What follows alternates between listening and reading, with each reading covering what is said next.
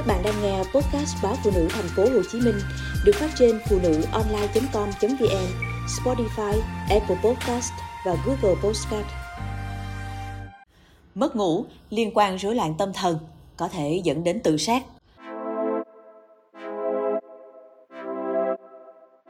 Do áp lực cuộc sống, những lo toan và căng thẳng quá độ khiến nhiều người, dù còn rất trẻ, đã bị bệnh mất ngủ.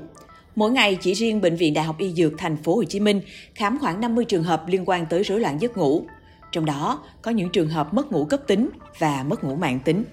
Nếu rối loạn giấc ngủ trong vòng 3 tháng thì gọi là cấp tính, lâu hơn là mạng tính. Rối loạn giấc ngủ được chia thành 3 dạng. Thứ nhất, rối loạn nguyên phát, bệnh nhân tự dưng bị từ trẻ và tình trạng tiến triển nặng dần. Mất ngủ do rối loạn nguyên phát rất khó điều trị. Thứ hai, mất ngủ cấp, vì lo lắng, căng thẳng nhất thời về gia đình hoặc công việc. Sau đó người bệnh sử dụng các thuốc gây nghiện khiến bị lờn với tất cả các loại thuốc. Kể từ đó, dù dùng thuốc hay không, bệnh nhân cũng không thể ngủ. Thứ ba, do tâm thần kinh, lo lắng hoặc tưới máu não kém. Đây là mất ngủ thứ phát, điều trị hiệu quả nếu bệnh gốc được cải thiện. Tại Hội nghị Khoa học Kỹ thuật 2023 do Bệnh viện Nhân dân Gia đình tổ chức vào cuối tháng 7 vừa qua, Thạc sĩ bác sĩ Lê Nguyễn Thụy Phương, nguyên giảng viên bộ môn tâm thần, trường Đại học Y Dược Thành phố Hồ Chí Minh đã có đánh giá về mối liên quan giữa tình trạng mất ngủ với các bệnh lý tâm thần. Nếu mất ngủ dưới 3 tháng gọi là cấp tính hoặc do rối loạn khả năng thích ứng. Còn nếu tình trạng mất ngủ diễn ra trên 3 tháng có thể liên quan tới rối loạn tâm thần, lo âu, trầm cảm, tăng nguy cơ tự sát và lạm dụng chất kích thích. Bên cạnh đó, mất ngủ cũng có thể gây ra các tình trạng y khoa khác như tim mạch, tăng huyết áp, đái tháo đường. Những yếu tố nguy cơ gây ra tình trạng mất ngủ là tiền căn bệnh nhân có sang chấn tâm lý từ nhỏ, mắc bệnh lý tâm thần mạng tính, rối loạn lo âu, trầm cảm, mắc các bệnh lý mạng tính khác, bị đau mạng tính hoặc phải làm việc theo ca kíp thất thường.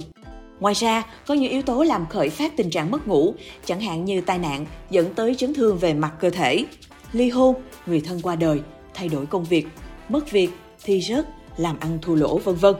Bên cạnh đó, những nhận thức hành vi của chúng ta cũng có thể ảnh hưởng tới chất lượng giấc ngủ. Ví dụ như nằm trên giường xem TV để cố đi vào giấc ngủ, nằm trên giường lâu để cố ngủ nhiều hơn, ngủ những giấc ngủ ngắn trong ngày và lo lắng quá mức về việc mình không ngủ được. Không chỉ vậy, một số yếu tố khác cũng góp phần gây mất ngủ, như ngủ nhiều ban ngày, tập thể dục gần giờ ngủ, dùng caffeine, rượu, nicotine, môi trường ồn ào hoặc có trẻ em khóc đêm cũng dẫn tới tình trạng mất ngủ. Đối với trường hợp mất ngủ cấp tính, việc điều trị tập trung giải quyết vấn đề gây stress cho bệnh nhân. Người bệnh có thể dùng thuốc điều trị trong thời gian ngắn hạn. Việc điều trị mất ngủ mạng tính phức tạp hơn, cần sự kiên trì và sự hợp tác từ bệnh nhân. Ngoài thuốc men theo chỉ định, tùy từng trường hợp, bệnh nhân sẽ được áp dụng liệu pháp nhận thức, hành vi cho giấc ngủ.